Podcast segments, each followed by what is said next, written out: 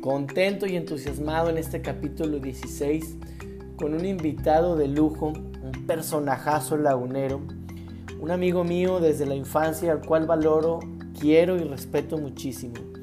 Este invitado sin duda será disruptivo, será diferente y mostrará una faceta de él que quizá no hayas conocido. Maurice Collier es un lagunero que radica fuera del país, pero que no ha dejado de querer a su tierra. Escucha la historia de Maurice, cómo lagunero primero le inspira a seguir apoyando nuestra comarca y a seguir teniendo su corazón y su alma en esta tierra. Sin más, te dejo con Maurice Collier. Estoy contentísimo este viernes de poderles presentar a este gran personaje, amigo mío desde muy pequeños. Sin duda, un lagunero extrovertido, un lagunero exitoso y un lagunero que sale de los cánones. Está ni más ni menos aquí con nosotros nuestro estimado Maurice Collier. Mi mocho, ¿cómo estás? ¿Qué tal, Jesse? ¿Cómo estás? Un saludo a todos los que nos escuchan. Muy bien, muy contento de estar aquí contigo para compartir pues experiencias, vivencias y pues lo que traemos en manos, ¿no? Qué bien. Pues muy agradecido, muy agradecido, Maurice, que nos regales este espacio y este tiempo. Yo, yo soy un fiel impulsor de la imagen y de la filosofía Montessori y hoy, pues hoy me da mucho gusto este, hablar con un chico, un niño Montessori, ya todo un adulto. Este, y, y quiero que me platiques, Maurice, y empecemos. ¿Cómo, ¿Cómo, nace Lagunero primero? ¿En qué te inspiras? Y, y, cómo va este proyecto de Lagunero primero? Bien. Pues mira, eh, para entrar un poquito en contexto, pues hay que saber qué es Lagunero primero, ¿no? Uh Lagunero Primero es un movimiento que nace el 18 de octubre del 2019, en el que prácticamente nace de un hartazgo de un servidor, de quien les habla, de ver en las redes sociales tantas quejas, tanto odio, eh, gente que se queja que si los de azul no hicieron su trabajo, que si los de rojo, que si los de los morenos y que si, vamos, eh, yo en lo particular eh, nazco en la red social Twitter, que para los que le entienden, entienden un poquito a lo que son las redes sociales, pues Twitter es la red social más ácida, ¿no? Entonces, eh, yo era una persona pasiva en Twitter. ¿Qué quiero decir con esto? Pues yo tenía Twitter para ver noticias o seguir a algunas personas o estar enterado un poquito de lo que está pasando alrededor del mundo. Pero yo me fui dando cuenta que, que es tan ácida la red que eran quejas, eran burlas, chistes sarcásticos, ofensas. Eso me llama mucho la atención, el, el cómo descalifican a las personas sin conocerlas. En fin, llega un día, eh, me recuerdo por ahí, me parece que era un viernes, un sábado, que yo me despierto y ese día precisamente estaba saliendo todas las noticias respecto a lo que pasó en Culiacán cuando sueltan a Ovidio Guzmán, hijo del Chapo Guzmán. Eh, pues la gente estaba muy indignada por el hecho en el que lo habían liberado, que lo habían capturado y lo habían liberado. Creo que hablar de ese hecho, bueno, pues no tiene ni caso ni es el fin de este podcast ni nos interesa, va, no, no vayan a tocar a la puerta, ¿no? Entonces, vámonos, tranquilos en ese tema. El chiste es que al día siguiente, eh, pues la gente estaba muy encabronada, estaba muy enojada, muy indignada, eh, todos contra todos. Pues yo me despierto ese día y agarro el celular y pues veo toda esta manifestación de que a final de cuentas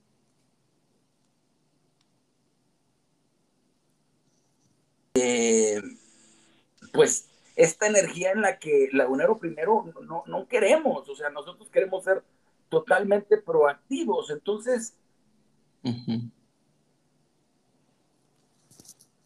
para contribuir de alguna manera, poca, mediana o mucha, a, cambiar un poquito el mood o este aroma o este tufo que tiene esta red social, ¿no? Entonces, me recuerdo que ese día jugaba precisamente el Santos y digo, a ver, voy a regalar una camisa para el que le atine al marcador que va a ser el día de hoy, cómo va a quedar el Santos el día de hoy. Dejo el celular a un lado de la cama, me meto a bañar y cuando salgo veo muchísimas, cientos de notificaciones. Eh, cuando yo era una persona pasiva, yo me acuerdo que cuando a mí me daban uno, dos, tres likes, yo me emocionaba, o sea, para mí era wow, ¿no? O sea, pues imagínate llegar a ver 200 o 250 eh, likes y interacciones y te lo juro que yo me asusté, dije, ¿qué, pues, ¿qué pasó, cabrón? ¿Qué, qué? Bueno, hasta me asusté, lo juro, ese, el, el miedo dominero, ese famoso cuando ando uno crudo. Ah, dije, ¿qué pasó, cabrón? ¿Qué ofendido? Eh. Es más, fíjate, ya hasta se me había olvidado que yo había puesto solo de la camisa. Vamos, yo sin conocimiento de causa, nunca había hecho algo así. Empiezo a ver que la gente se empieza a unir poniendo sus marcadores, eh, poniendo sus pronósticos. En fin, fue algo que, que, funcionó y funcionó bien. Entonces, así nace la UNERO primero, con las ganas de unir a la comunidad con una causa o con un fin eh, por activo. Después de ahí, pues fuimos mejorando un poquito las reglas, las formas, ¿por qué? Pues yo empecé poniendo quién iba a ser el, el jugador, después eh, que iba a meter el primer gol nada más. Entonces, oye, canijo, pues teníamos a Furch, campeón goleador, pues ponían muchísima gente Furch y, pues regalaba de cinco o seis camisas, ¿no?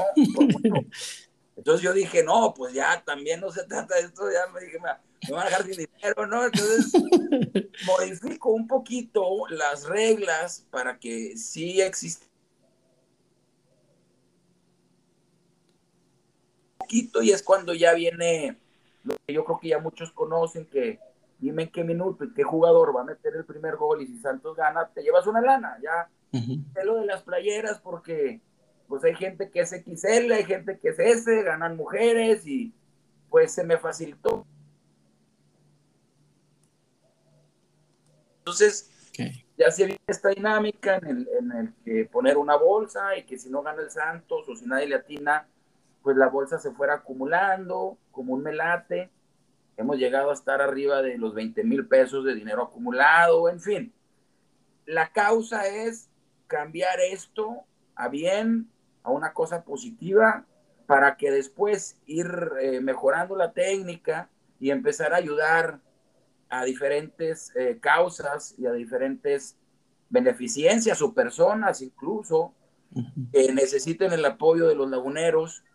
Y entonces, ya que se tiene pues eh, una masa crítica o gente que se une al, movimiento lagunero primero, pues nos basamos en siete puntos principales eh, que forman la filosofía del lagunero primero, que es el consumir local. Venimos de una pandemia y creemos firmemente que la manera de salir adelante es pues ayudarnos nosotros mismos, ¿no? Eh, hacer un poquito helado al famoso McDonald's, a las famosas franquicias y empezar a comprarle al vecino, al compañero, al emprendedor lagunero. El segundo punto es el hablar bien de nosotros mismos, que es, ya lo hablé ahorita, ¿no? O sea, el dejar un poquito el odio y las envidias de lado para, para empezar a hablar de nosotros y empezar a creérnosla. La tercera es ser proactivos. La cuarta es apoyar al lagunero que inicia, eso es muy importante. Eh, siempre vemos a la gente con muchas ganas de emprender, pero pues bueno, siempre hay, existe la competencia y los gigantes que no los dejan crecer. Así que, pues bueno, siempre apoyar a Logonaro que, eh, que inicia. El quinto punto es poner a disposición, este es un punto muy importante, poner a nuestra disposición la infraestructura que tenemos para que los demás se desarrollen. Eh, a mí mucha gente se acerca conmigo, oye, fíjate, traigo ganas de sacar mi tequila, oye, fíjate que quiero hacer una revista, oye, Moris, me quiero meter en los negocios de hidrocarburos, de diésel, gasolina. Entonces, eh, el, ponerle la infraestructura a las personas que inician habla bien de un lagunero, eh, pues que tiene ganas de ser proactivo con la sociedad. Y si nosotros podemos ayudar desde una perspectiva de experiencia o de expertise a un homónimo, eh, hay que hacerlo. Hay que ser esa generación que le dio al traste a Torreón que no se abría por ser envidiosos y esa cultura de los mexicanos que bien la conocemos, que del, del alacrán que va saliendo y el otro lo baja para que no salga. Eh, hay que quitarnos esa cultura y al revés, o sea, impulsarnos, ser eslabones y ser escalones para que los demás puedan cumplir sus sueños y sus objetivos, porque si él gana, ganamos todos. Y la séptima, eh, pues es la crítica constructiva, que va de la mano de la fe. Creo que a final de cuentas, eh, si eres creyente o no, católico, romano, lo que sea, eh, siempre hay que tenerle fe a algo, un apego a alguien, y la fe no se debe perder jamás. Y qué mejor manera o qué mejor persona que creer que en alguien superior o incluso tener fe en ti mismo, que si puedes, que todo puede ser posible eh, conforme a trabajo y conforme a unión dentro de nuestra comunidad. Qué, qué chido, Maurice, y que me, me, me, queda claro como con estos eh, siete eh, reglas básicas del lagunero primero. Fíjate que a mí, de igual manera que a ti te pasó, o sea, y, y yo, y yo me quiero incluir en el grupo de que era de esos güeyes este, que también continuamente se andaba quejando, ¿no? Y que, y que por alguna razón, no sé cuál, en algún momento dije, ya no puedo seguir así o ya no quiero seguir así.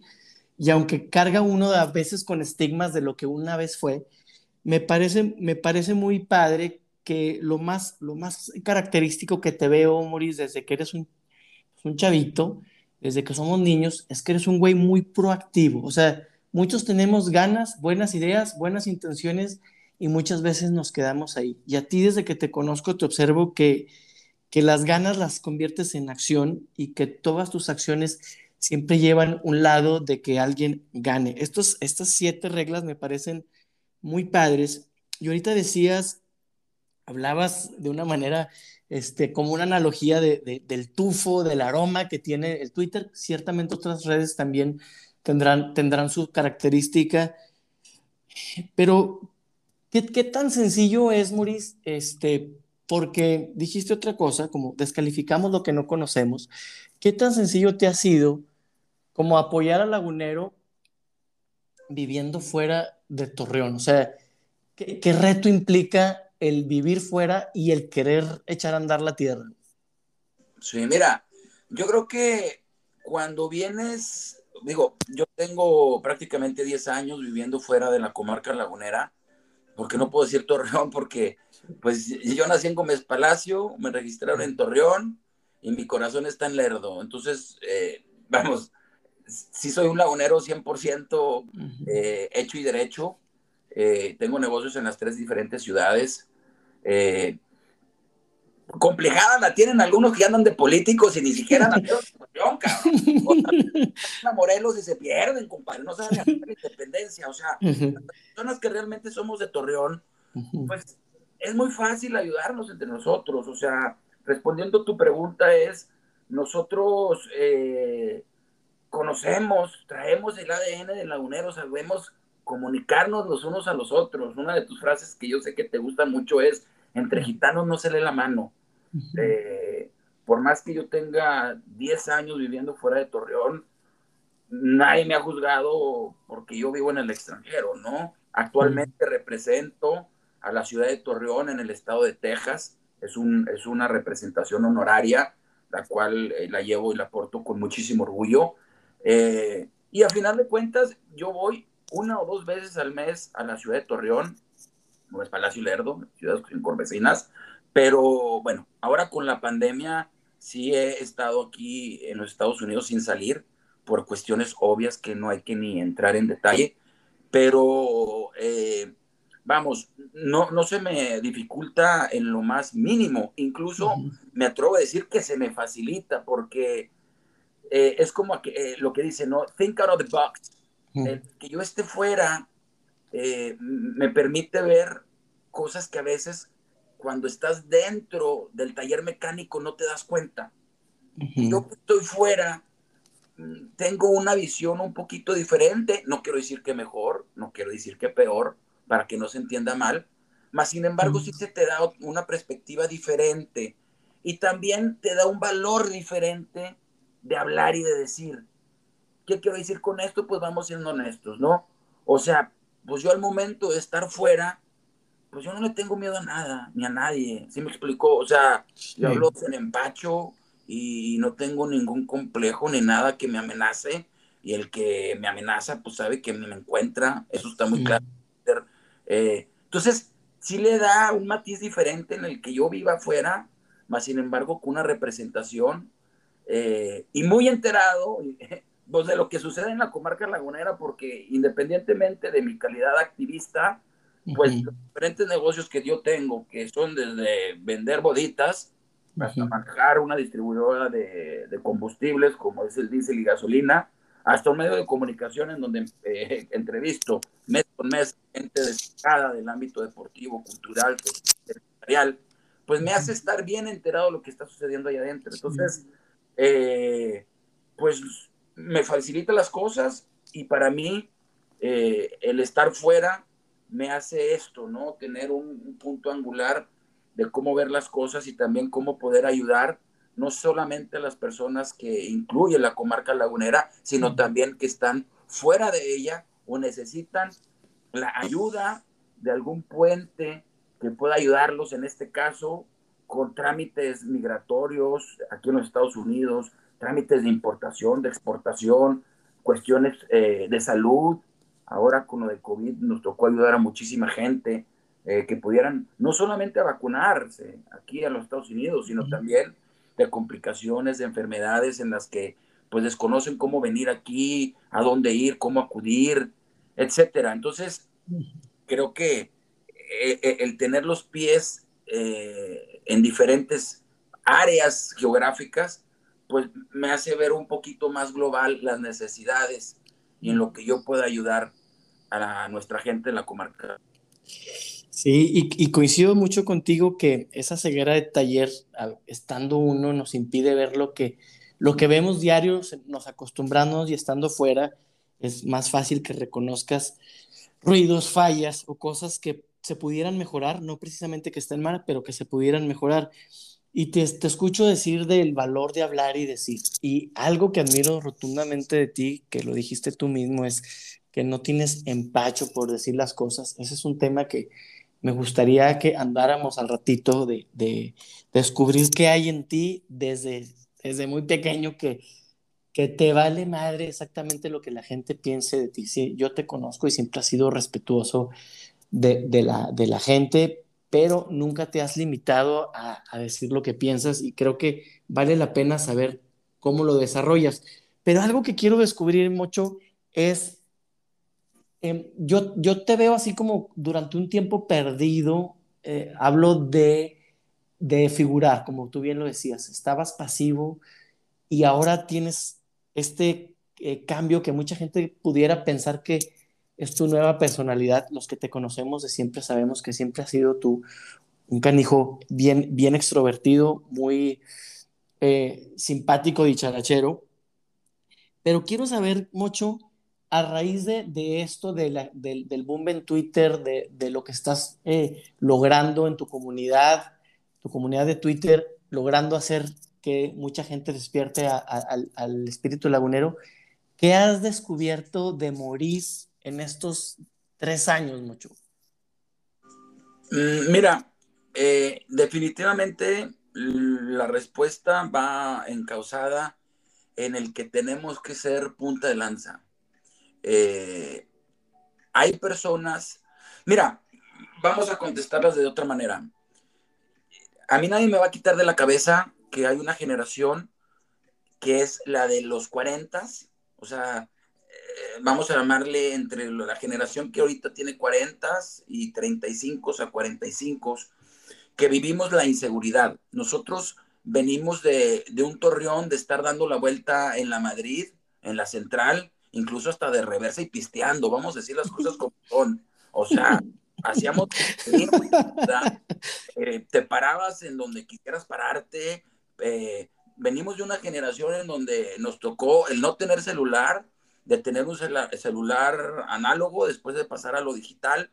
Eh, vamos, somos una generación que me atrevo a decir muy bendita en este, en este sentido, pero también somos una generación que nos tocó sufrir en carne propia la inseguridad la inseguridad que vino a atacarnos de, no quiero decir de un día al otro, porque fue de ese mismo día a ese mismo día. O sea, fue una inseguridad como prender el switch de, de una lámpara, ¿no? O sea, de un día llegaron este grupo delincuencial, los Zetas, y se adueñaron pues de la comarca lagunera y de otros muchos estados y ciudades que no, no, no vamos a hablar ahorita de eso, pero nosotros sufrimos esta gran inseguridad que nos golpeó y cambió totalmente de blanco a negro, no nada más nuestra comunidad, nuestra manera de pensar, nuestra manera de actuar. Nos sobajaron, nos pusieron de rodillas. Y además de eso, se juntó con un gobierno corrupto, el cual pues imagínate, teníamos por un lado una inseguridad tremenda y por otro lado una crisis económica y política en la que no hubo crecimiento, al contrario, se decreció, empezó a haber falta de empleo eh, alarmante. Entonces, yo, Maurice Collier, confío que existe una generación en el que nos quedamos asustados, como dicen, el que se quema con leche, hasta el jocoqui le sopla. Nos quedamos asustados porque querías hacer movimientos proselitistas y pues te caían aquellitos. No podías salir a la calle porque pues los que a las nueve, nueve, diez de la noche, vamos, metiéndose, postándose el sol, ya nadie estaba en la calle. Vivimos eh, porque que secuestraron a tal, que mataron a tal, eh, que le cayeron, que se lo levantaron. Nosotros lo vivimos. Ahorita los chavos, que son los que están moviendo la comarca lagunera, esta famosísima generación que le llaman de cristal, ellos no lo vivieron. O sea, tú ahorita te acercas con un chavo de 20 años, él, vamos, ni se acuerda cuando en el estadio TCM hubieron balazos. O sea, bueno, que fue afuera del TCM, ¿verdad? Pero bueno, se señala de esa manera, ¿no? O sea, Ahorita los chavitos de 25, 30 años, pues tienen recuerdos vagos de, lo que vivió la comarca lagunera. Ahora, al punto, para no irme tan largo, ¿qué pasó? Como tú dijiste, oye, Maurice, yo veo como que te perdiste. Y yo te respondo, yo veo como que nos perdimos, hermano. O sea, y el que se perdió, pues ya, ya no está, cabrón. Se lo llevaron, papi. O sea, era de a huevo. O sea, tuvimos que bajar bandera todos. O sea, y no nada más la clase empresarial. O sea, los que iban al cine dejaron de ir al cine. Los restaurantes cerraron. O sea, ya no me quiero hablar ni ponerme yo en la postura de empresario y de. No, o sea, esto fue como la pandemia. Esto no reconoció nombres, apellidos, sexos, posiciones y nombres. Para nada. Entonces, Ahora que gracias a Dios está saliendo el sol, nos quedamos, nos quedamos con este sabor, con este flavor de, seguir trabajando agachados.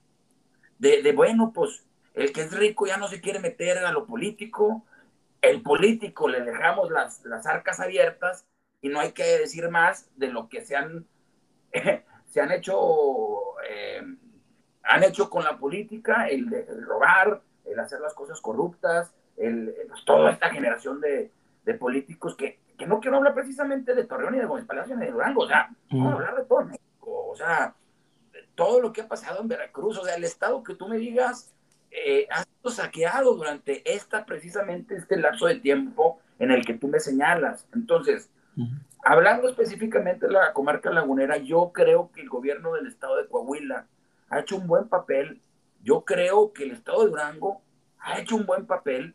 Vamos a ser sinceros, la inseguridad, llamámoslo a nivel narcotráfico, es parte de nuestra cultura, pero es verdad que ha disminuido eh, la inseguridad que nosotros vivimos hace 10, 15 años. Entonces, es tiempo que los líderes en la comarca lagunera, en las diferentes ciudades, salgamos ahora sí a levantar la mano y alzar la mano y a hablar y a decir lo que pensamos y a motivar a las nuevas generaciones o a nuestras generaciones a, trabajar de nuevo y a echarle ganas.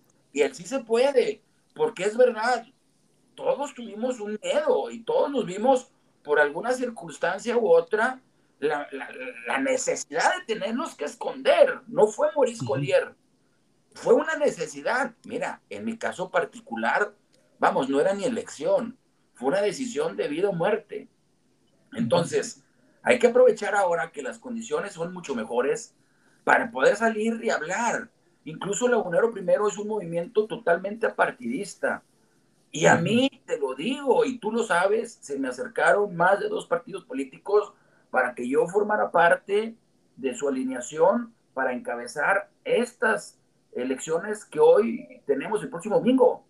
Y yo lo rechacé porque en este momento para mí sería ofender a la gente que ha creído en mí, a la gente que yo le he dicho que voy a luchar por ellos de una manera partidista, desde una esquina en donde todos somos iguales, pues sería venderle el alma al diablo. Entonces, hay mucho que hacer en el terreno civil y es momento de levantar la mano y hacer creerle a la gente que ya el trabajo está en nuestra cancha, porque nosotros estamos esperando a que venga el Mesías, el Redentor, el Todopoderoso, a que venga a cambiarnos nuestra ciudad o nuestra comunidad. Estamos totalmente equivocados. El Mesías no va a llegar. El no va a llegar. La mayoría no está en el Congreso, la mayoría está ahí en nuestras colonias. La mayoría está en tu trabajo, en las calles, en tu comunidad, con tus vecinos. Esa es la verdadera mayoría no 10 pendejos que nos representan allá en el Congreso en la Ciudad de México, que se están llenando los bolsillos de dinero. Eh, esa no es la mayoría. Nosotros ponemos, nosotros quitamos. Un millón de cabrones puede cambiar la ciudad y podemos cambiar a una persona que esté ahí. Pero esa persona no va a cambiar a un millón de cabrones.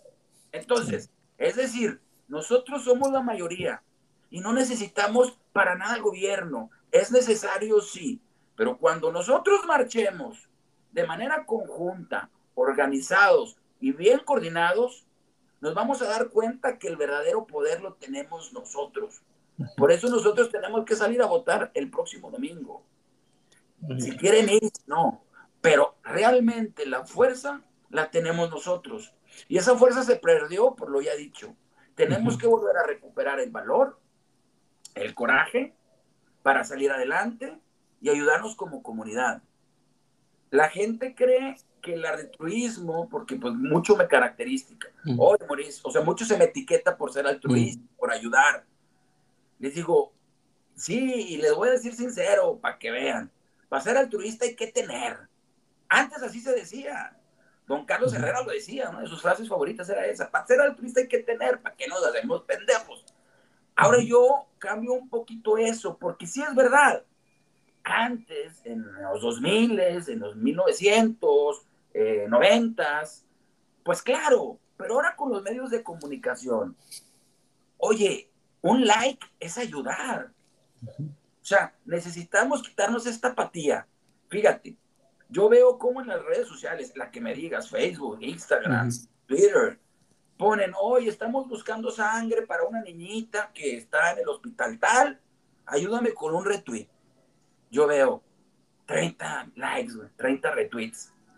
Ah, pero que no suban un chiste, un meme de, Pablo cantando, cabrón. De la chingada. Es más, nunca los has metido en un palenque este cabrón. Bueno, pues le dieron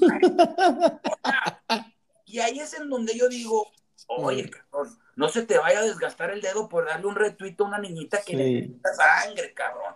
Pero que no la cague Pablo Montero porque ahí cierta lo hacemos en topic al cabrón, ¿no? Mm. Entonces, mm. ahí es en donde, a ver, ya no es el que tenga lana, ya no es el que tenga dinero, ya es el quitarte la apatía, porque uno nunca sabe, un like o un retweet, a qué ojos va a llegar o qué cadena de comunicación va a derramar un retweet que puede llegar a la persona que tenga la posibilidad de ayudar a la persona que se necesita.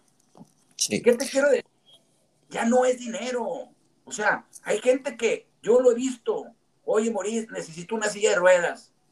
Cabrón, me tardo yo más en ir y comprarla que en John decirlos, oye, ayúdenme con un retweet. Hay una persona que está de ruedas a los cinco minutos, diez minutos. Yo tengo una, ahí mi abuela ya falleció, aquí tengo una y la verdad, ni me, aquí la tengo, me estorba, cabrón. Es más, qué bueno que la pueda usar a alguien y sacarle provecho a esa silla de ruedas. Entonces, oye, mucho, ahorita, disculpa que te interrumpa, es que ahorita dijiste algo importante dijiste, el verdadero, el verdadero poder está en nosotros. Y eso que estás diciendo me parece importante, que mm, no necesitamos a veces, hoy día es mucho más fácil sin dinero y sin tiempo poder ayudar, que es eh, retuiteando o compartiendo, como bien lo dices.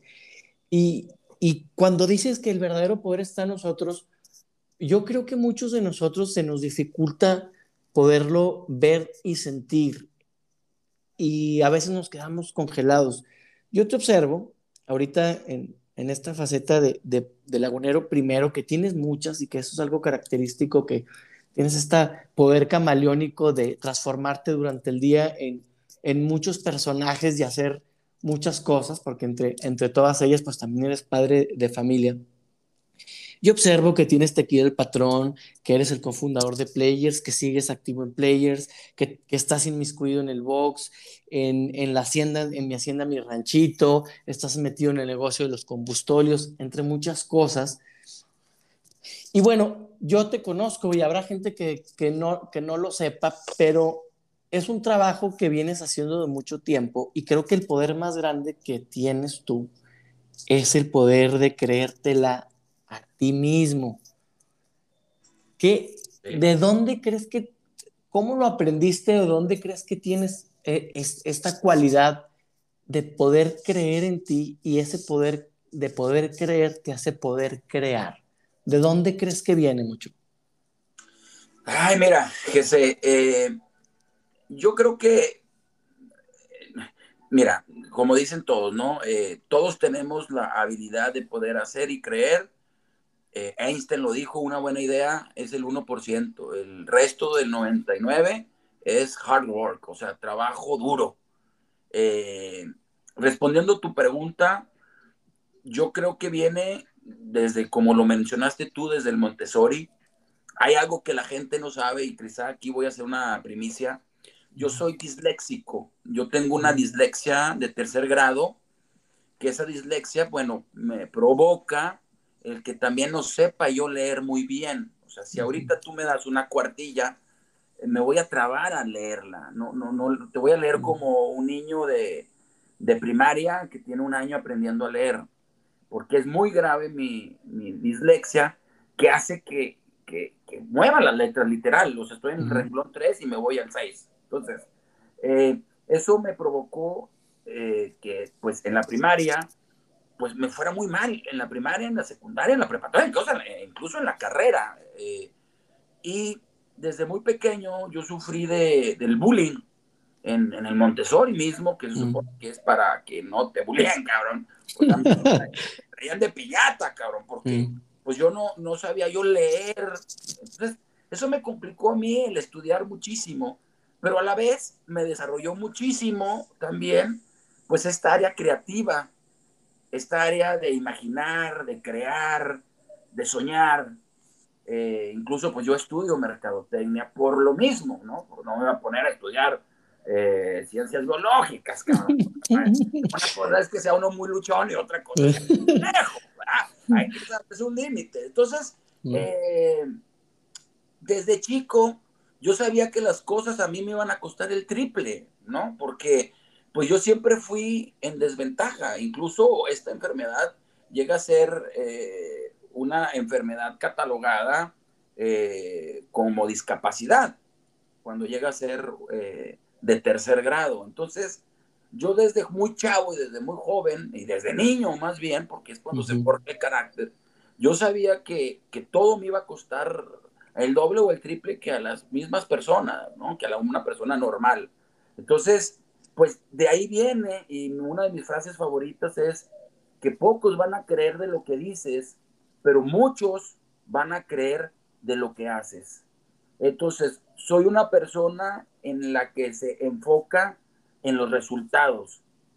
Y ese siempre ha sido un estandarte para mí, el que demuestres las cosas, que termines los ciclos, el que, el que, el, que entender que esto es algo muy importante que lo escuche eh, tu, tu aforo, tu gente, tus seguidores, Ahora la generación es, no me gusta decir la generación de cristal, pero pues es que con todo respeto sí son, cabrón. O sea, eh, están acostumbradas a ver un resultado.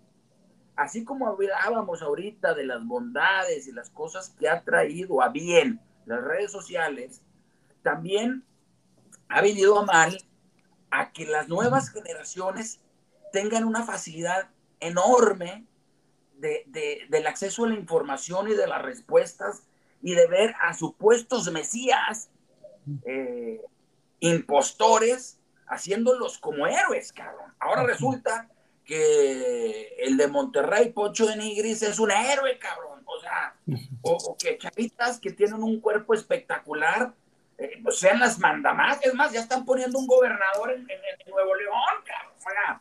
Entonces, vamos a dejar las cosas en contexto estamos perdiendo el esfuerzo. La gente, estas generaciones, no están acostumbradas a los procesos. Quieren todo rápido. De ahí que están caudicando en los trabajos, no duran en los trabajos. Es una verdadera chingadera ver que la rotación ahorita está en un promedio de dos a tres años. sé ¿cuánto tiempo duró trabajando tu papá? Doña Inés, señora madre, tu tía duró 37 años trabajando en báscula revuelta. O sea, eh, eh, vamos, no están acostumbrados a sufrir, ellos quieren un, producto terminado de ya. Y, y, eso es por eso que le llaman la generación de cristal, porque no, no, no, o sea, les dice sus verdades y se ofenden, porque no están curtidos no están listos para salir a la realidad. Y por eso viven atrás de un celular, a veces hasta con nombres falsos y con una fotografía de Marlon Brando o de su película favorita. Y, es una pena, porque a mí me duele, porque yo sé que están sufriendo. Pero entonces nosotros tenemos que, que somos los papás de ellos. Me refiero a papás de ellos porque somos la generación de arriba, decirle, vénganse, Vamos a unirnos. ¿Qué necesitas? ¿Qué te podemos ayudar con infraestructura, con fe, hablando bien, para que salgas de eso? Yo veo cómo ellos, tú ahorita hablabas de mi personaje, yo veo cómo tienen personajes y después se atrapan en su propio personaje y se pierden a sí mismos, porque su personaje los rebasa. Sí, sí, sí. Me preguntan lo mismo que tú me dices, pero ¿cómo le haces o sea, desde una revista hasta una hacienda, a ser el director de Grupo Comaco. Porque a final de cuentas, sí está bien que tengas un personaje, es válido. Pero hay dos tipos de personajes. El que es un payaso y trabaja de payaso y está en un circo, o está el otro personaje en el que, bueno, es el que tú quieres formar en tus redes sociales, pero no te pierda y que no te rebase. Y siempre, mi ley de oro es que tu personaje se apegue lo más posible a quién eres tú tu realidad, sí. No, y a mí me queda bien claro, o sea, que el personaje de Maurice Collier en las redes es, es la misma persona, ¿no? O sea, va, se va, como te decía yo, tienes esa capacidad camaleónica de adaptarte a, a, los contextos, a las personas y a los lugares. Y me parece cierto que lo que comentas sobre la inmediatez, que estamos, este, Estamos seducidos hoy día por la inmediatez, por, por las cosas rápidas, por los procesos cortos. Tenemos poca capacidad de tolerancia, de esperar, de, de ver crecer y que los procesos naturales llevan su tiempo. Algunos son cortos, otros tienen un, largo proceso, no sé, imagínate, me, pienso yo como si quisieras adelantar la gestación de un elefante, pues no es lo mismo que, que de otros, otros mamíferos y por eso tienen el tamaño que tienen y por eso viven lo que viven, porque precisamente se tardan más en formarse. Y hablando de personajes y de formarse, tengo esta curiosidad que, que, hay en Batman que, que, tú, que a ti te gusta tanto, cabrón. ¿Qué ves en él? ¿Qué veo Batman? Eh, bueno, Batman me, me, me, atrapa en, en la película que para mí, de todas las sagas que han salido de este personaje, me atrapa eh, cuando eh, Batman eh, sale Jack Nicholson como el guasón. Sí. Y bueno, una película que en su momento pues, tenía muchos efectos especiales que ahorita la ves y te borlas, cabrón, la reza, efectos gachísimos, pero bueno, en su momento me, me atrapa ese personaje porque es un personaje que estando en una postura cómoda, con los, los sufrimientos que vivió de pequeño, los encausa para poder ayudar a su comunidad. Ok. la necesidad de, cuando está en una postura hasta de comodidad, él, a través de lo que él sufrió, eh, opta no por la apatía, sino muy al contrario de ponerse una capa y un antifaz para poder salir a ayudar a su comunidad. Eh, y pues al buen entendedor, pocas palabras. Sí, qué chingón. Creo que por ahí va la cosa, ¿no? Qué padrísimo. Y mira, algo que no quiero dejar pasar, Maurice, que como todo Batman tiene un Robin, este, tú tienes muchos negocios y en esos negocios tienes muchos socios. ¿Qué, qué, sugerencia les puedes hacer a chavos y no tan chavos que están dudando de tener un, socio? Tres, tres, recomendaciones, que tu experiencia, que en tu experiencia, ¿qué es lo más gratificante de haberte rodeado de, de estos socios que has tenido a lo largo del tiempo? Fíjate, yo, ahora sí que eh, en la enfermedad va el remedio, ¿no? Yo personalmente recomiendo no a las sociedades. Las sociedades son muy difíciles, es, es muy difícil eh, las sociedades, más cuando venimos de una cultura en México que la sociedad se da entre amigos. Normalmente las sociedades son los amigos que se ponen pedos, oye, vamos a hacer esto, vamos a hacer lo otro, y nace una sociedad. Eh, las sociedades exitosas nacen por la necesidad me explico? Eh, eh, eh, voy a poner un ejemplo, ¿no? Facebook compra WhatsApp y se asocian porque pues, uno tiene lo que el otro no tiene y el otro necesita lo que el otro tiene. Entonces, vamos, de ahí son las sociedades exitosas. Pero cuando nacen, ese es el otro, el dos, cuando no se asocian con el amigo, con el mejor amigo, porque a final de cuentas, mi experiencia dice que el 90 y pues, terminan peleados, terminan separados, porque nace, o sea, porque la, sociedad nace equivocada desde un principio, o sea, una cosa es ser amigos y otra cosa es hacer un negocio, y siempre uno va a tener un pensamiento diferente al otro y otro va a tener más énfasis que el otro, uno va a salir más huevón que el otro, pero el otro va a ser más inteligente que el otro, y ahí es en donde se confunden.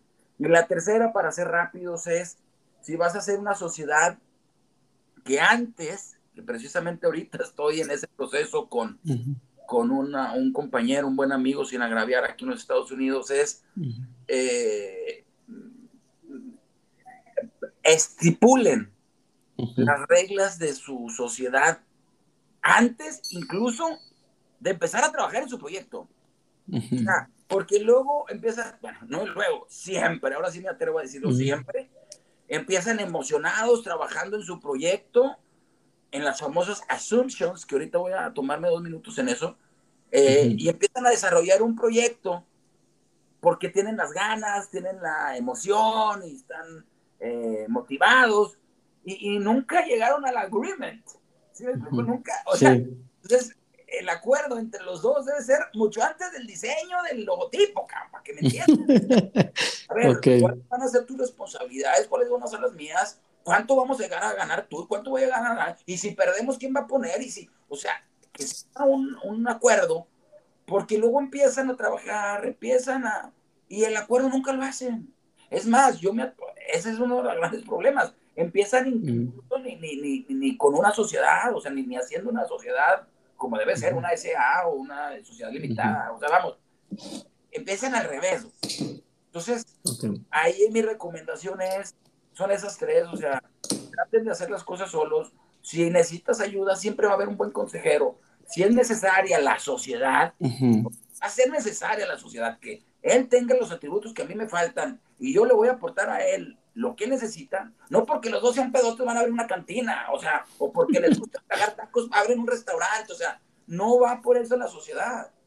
Porque no me vengan a mí a decir que las sociedades vienen por dinero, o sea, muchas veces no es verdad eso, o sea, no es porque necesites capital, que esa ya es otra historia, ya cuando alguien tiene una idea, una buena idea, yo siempre digo, cuando tienes una buena idea, un buen proyecto, siempre va a haber alguien con el capital para poderte apoyar.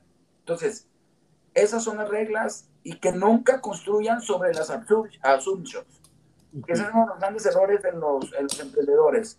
Empiezan a un negocio con assumptions, en, español son las suposiciones.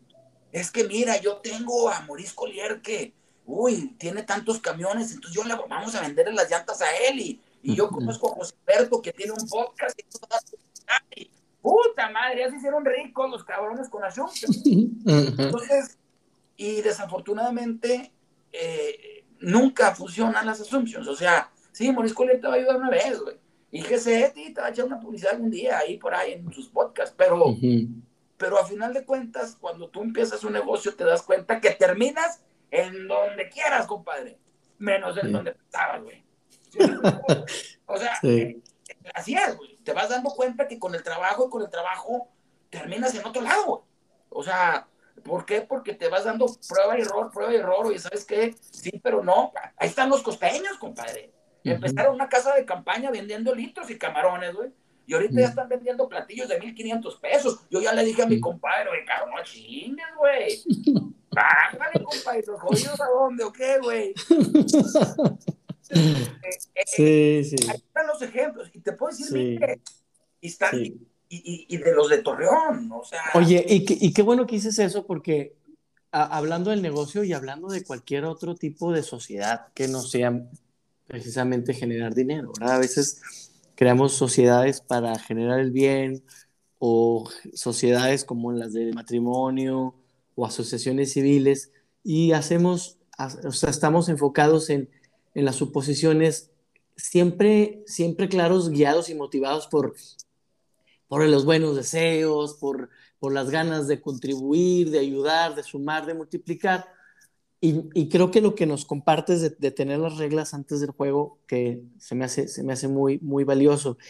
Y hablando de, de proyectos y de, y de sociedades, etcétera, platícame mucho, este, ¿cuál ha sido el proyecto que peor te ha ido, pero el que más has disfrutado o que más aprendizaje te ha dejado?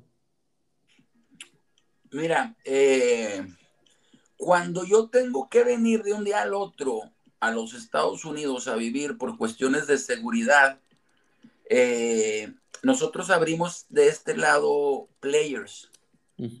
Players llegó a estar en la ciudad de San Antonio y duró poco. Habría aquí con Assumptions, fíjate. Es que aquí hay una, mucha, hay una masa crítica de mexicanos que les pueden interesar players, que son empresarios, que tienen el perfil. Entonces, abro sin, sin, una, sin un conocimiento de causa eh, necesario para poder garantizar un poquito más el porcentaje de éxito y me doy cuenta que, eh, que pues había aquí ya una asociación de empresarios que no me vieron con buenos ojos, poder que yo, obviamente, yo venía llegando, pero no tenía cero poder. Entonces, pues me bloquearon, eh, sufrí mucho eh, porque me bloquearon, tuve que cerrar la revista, perdí dinero. Eh, supongamos que el dinero pues se puede recuperar. embargo, pérdida me trajo problemas con mi socio precisamente, con mi mejor amigo que a la actualidad es mi mejor amigo, vamos, Mas, sin embargo, en su tiempo, pues, tuvimos problemas como los hay en todas las ciudades, como tú ya bien lo mencionas, y, pues fue la derrota para mí, eh, que aunada a venir del exilio, pues llámalo así, o sea, pues que me corrieron, cabrón, me corrieron a plazos de la ciudad de Torreón. Entonces, eh, pues fracaso con, con players, se me viene un problema con mi socio, eh, justamente me, me, acababa de casar yo, tú sabes que siempre pues el primer año, el segundo año, tercer año de matrimonio siempre es, duro, o sea, sí, claro. no siempre, digo, ojalá que muchos les vaya muy bien. Yo mis primeros, porque fueron muchos cambios, era fue un cambio de cambiarte a vivir de un día al otro. Eh, nació Bruno, mi hijo mayor, que Bruno, para los que no saben, Bruno, le pongo Bruno precisamente por Bruce Wayne, por Bruno Díaz del personaje de Batman. Bueno, eh, eh, nace Bruno, me va mal con, con, con players, tengo que estar players, adaptarte a vivir en los Estados Unidos, porque yo siempre les digo, no es lo mismo venirse a chanclear a la cantera que venirse a vivir, ¿eh? O sea, no, qué bruto Estados Unidos y San Antonio. Sí, le digo, hija, tú vienes de jueves a domingo, ¿ah? O sea, ya adaptarte a vivir, o sea, eh, es un cambio diferente, porque vivimos en México muy, muy barato pues que la señora que te ayuda, el compañero de trabajo que va y te lava los carros, el compañero que, la, que te ayuda en la casa. es un cambio muy fuerte. Entonces, ese tiempo a mí me vino un crash, me vino eh, una crisis en donde perdí totalmente el foco, no sabía ni para dónde ir, yo no podía regresar a Torreón por obvias razones. Eh, entonces me, me, me, perdí a mí mismo, o sea, hay cuenta que me escondieron la brújula y quitaron el, eh, esa personalidad mía de, de valor, la fuerza, me, me caí, me caí y lo, hay que reconocerlo y hay que aceptarlo y aquí es algo que también me gustaría abonar hay mucha gente que sé que nos está escuchando, que está pasando por una mala situación y a veces nuestro ego o los miedos que tenemos de platicar nuestras cosas eh, no nos hacen abrirnos con las demás gente. Y hay que decirles todos, todos, el que usted me diga, todos, hasta Jesucristo, hasta Bill Gates, hasta Jay Bezos, todos hemos pasado por nuestra vida en donde no podemos salir por nuestro propio pie. No es de hombres, ni de valientes, ni de cobardes el pedir ayuda. Es reconocernos que nosotros solos no estamos pudiendo. Está bien no andar bien. Pidan ayuda, acérquense. Para eso tienen aquí a su conductor José Alberto Domínguez Nava, que sé que perfectamente los va a escuchar y los va a encauzar. Para eso tienen a un servidor y amigo, Maurice Collier, en el que me pueden buscar en el arroba Maurice Collier y siempre van a encontrar una respuesta. No sé si positiva, negativa o les guste o no, pero que la encauzamos, la encauzamos. No se ahoguen y no tomen malas decisiones. Acérquense con el mejor amigo. Todos tenemos a alguien, a esa persona que admiremos o que admiramos, acérquense, platiquen, pero no se queden solos porque no están solos. Está bien no estar bien. Mucho, muchísimas gracias por, por, todo este tiempo y sobre todo por, este, por esto último que me parece muy, muy, muy chingón, que, que de reconocer que está bien no estar bien, como que estamos empecinados en en que la vida siempre va para arriba, para arriba, para arriba, se nos olvida que la montaña rusa, para subir hay que bajar y que luego, dado este, e, esta nueva manera de vivir bajo las redes sociales, que luego nos vamos creyendo que la vida nada más es para arriba y, nos vamos convirtiendo en presas de nuestros propios pensamientos cuando volteamos a ver los micromomentos de otros cabrones o, personas en, el Twitter, en el Facebook, en el Instagram, pero nos vamos olvidando que la vida tiene más momentos que esos y, pues normalmente pues uno solo comparte naturalmente el, momento del día chingón, el pensamiento del día chingón, pero la, otra parte, la, la, parte oscura, la parte gris, la parte de bajada de la montaña rusa normalmente es algo que no mostramos. Y yo te agradezco muchísimo que me hayas dado esta oportunidad de, platicarte, de conocerte mejor, de abrirte a, las personas que, nos van a escuchar. Y con esto me quedo de no estar bien, de estar bien, no estar bien, mi querido Maurice. Te mando un abrazo, te mando un, un saludo cariñoso y que sigas, sigas impulsando Lagunero primero, que sigas siendo un impulsor de la comarca, que sigas defendiendo esta tierra, estos colores, y que sigas siendo ese cabrón extrovertido, auténtico, que le vale madre lo que piense la gente, que esté siempre a disposición de los demás. Y te mando un abrazo muy fuerte, mi amigo. Mi GC, no, muchísimas gracias a ti por tomarme en cuenta. Eh, fue un honor el poder platicar contigo. Yo estoy aquí siempre. Eh, te mando un, un abrazo de regreso esperando que sigas teniendo mucho éxito con todo lo que estás emprendiendo, que también sé que es parte de las causas de sacar lo bueno de la gente y te felicito por lo que estás haciendo y muchísimo éxito y un fuerte abrazo y un saludo para todas las personas que nos están escuchando. Muchas gracias, mi mocho, y este fue el capítulo 16 de Atrévete.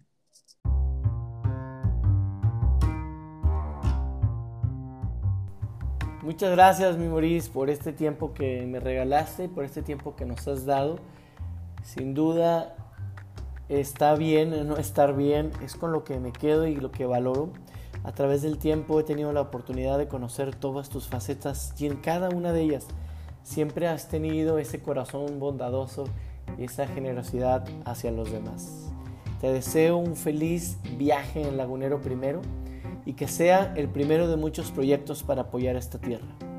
A ti que nos estás escuchando, si te sirvió y si te fue útil, te pido que compartas este podcast con tus amigos y con tus conocidos y que me sigas en mi página de Instagram como GC Domínguez Coach. Nos vemos en el siguiente episodio de Atrévete.